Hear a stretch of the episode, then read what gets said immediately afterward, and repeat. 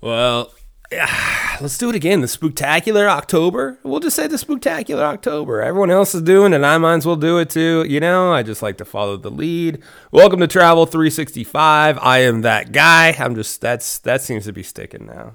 I always claim I don't want to be that guy, but I guess I'll be that guy.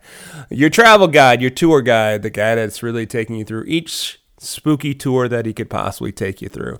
Uh, I am Chaos. Let's have some fun. Uh, like, follow, subscribe, uh, reach out, tell a friend, and uh, as we keep trudging through some of the cool spots that we can go through in uh, October, different Halloween celebrations, places to go. Uh, Anoka, Minnesota, I think I mentioned was my favorite so far, but we'll see what we can come up with here in a little bit.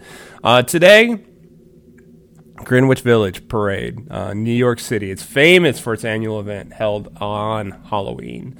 Uh, it is the largest, most spirited uh, Halloween parade in the world.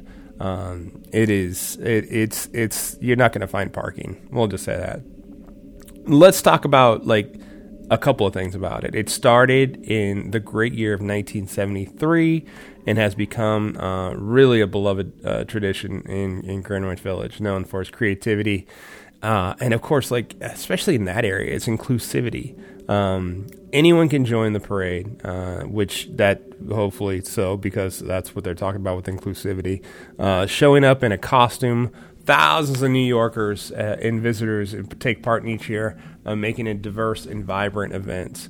Uh, the route, well, uh, the parade typically starts at 7 p.m. and marches up 6th Avenue from Spring Street uh, to 16th Avenue in Manhattan. So you're going like they, you talk about traffic. They're shutting down the city for the parade.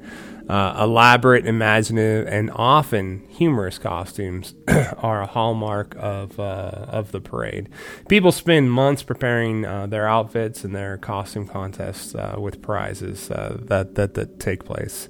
Crowds they line the streets to watch the parade, which features a wide array of floats, puppets, marching bands, and uh, street performers.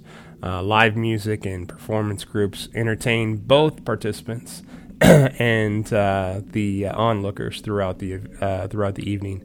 One unique aspect of the parade is its spontaneous nature. There are no official floats, corporate sponsorships, fostering of an atmosphere of creativity and self-expression. So there is no like, hey, we can't do this because it might offend this person or that person. I mean, I'm sure there's a certain amount of restrictions, but there's no corporate sponsorship, so you can go ahead and kind of have have uh, free reign. the, the, the Greenwich Village Halloween Parade is known for its community spirit, celebrating the diversity and energy amongst the neighborhood. Now, there is a historical significance. The neighborhood has a rich history of art, uh, artistic culture, cultural movements, and it makes it really an ideal place for uh, creative Halloween displays. Um, the uh, uh people go all out, like I mentioned, with their costumes, showcasing uh, just all the uh, like a lot of the costumes that they come up with uh, create uh, characters, like ideas for characters and different things. So it's kind of funny. Residents come together to decorate the houses, uh, create a spooky and festival atmosphere that draws visitors from all over. The nightlife, there is a vibrant nightlife scene that comes alive during this Halloween. During Halloween, bars and clubs hosting themed events and parties, haunted houses, uh, just a whole bunch of different things. You can bar crawls that have uh, trick or treat experiences to them.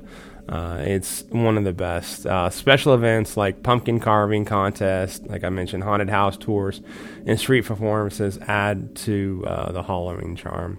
The history of being a haven for artists. This this is really a big artistic community.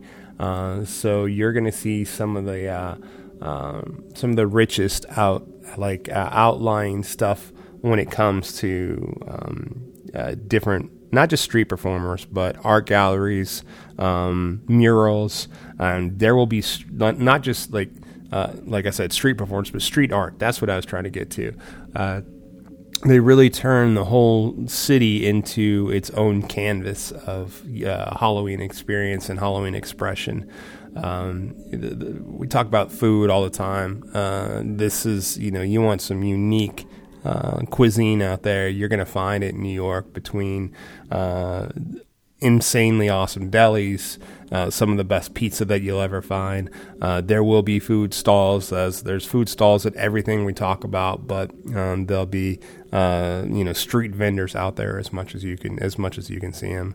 Uh, this parade it doesn't just host the inclusivity, inclusivity, inclusivity of bringing people together, but uh, it's also just people, you know, helping out tourists, people helping out uh, one another. New York isn't really known for its hospitality, but in this scenario, it becomes one of the more hospi- hospitable places uh, to go to, to hang out, and to see.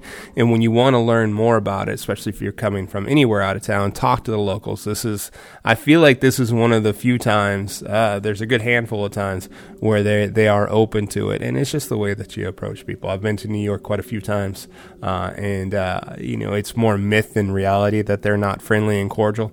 Uh, it's just uh, they communicate a little bit of a different way than say people on the West Coast. Not as much of a laid back atmosphere. It's a little bit more of a of an in your face atmosphere. Um, but it doesn't mean it's a confrontational atmosphere. So uh, keep that in mind as well it gets busy. I mean, uh, New York itself is busy, so you want to plan ahead. You want to make sure you figure out where you want to stay, where you're going to go. Um, but that's always the safest way to go anyway. You just want to take care of yourself and plan out your trip. If you're going to spend a weekend there, you know, what, where are you going to end up go? You want to go to Staten, Staten Island? You want to go to Battery Park? You want to go to a Yankee game? Uh, October, you're not really going to be able to. They're not in the playoffs, but uh, maybe a Knicks game or something like that. By all means, you know, just lay out your trip and, and set it up to where you're going to get the most out of your experience. And it's Halloween. You know, get your costume together and have a great time. So, in the meantime, you know how we do it. Uh, be safe, travel safe, and send a whole bunch of pictures. There it is. Thank you for being along for the ride on Travel 365, New Destinations Daily, a vacation for your ears. I am your host, Chaos, also the host of the Swipe Wrong podcast. Be sure to check it out. Show is produced by Jay Pelham. He is the host of Pelham Place Daily and the producer of Swipe Wrong. Please reach out to us. Let us know how we're doing. Let us know what you think. 317 426 6616. Like, follow, subscribe, share with friends, and let us know where you'd like to go next. Email us at swipewrongpod at gmail.com. And other than that, have an amazing day.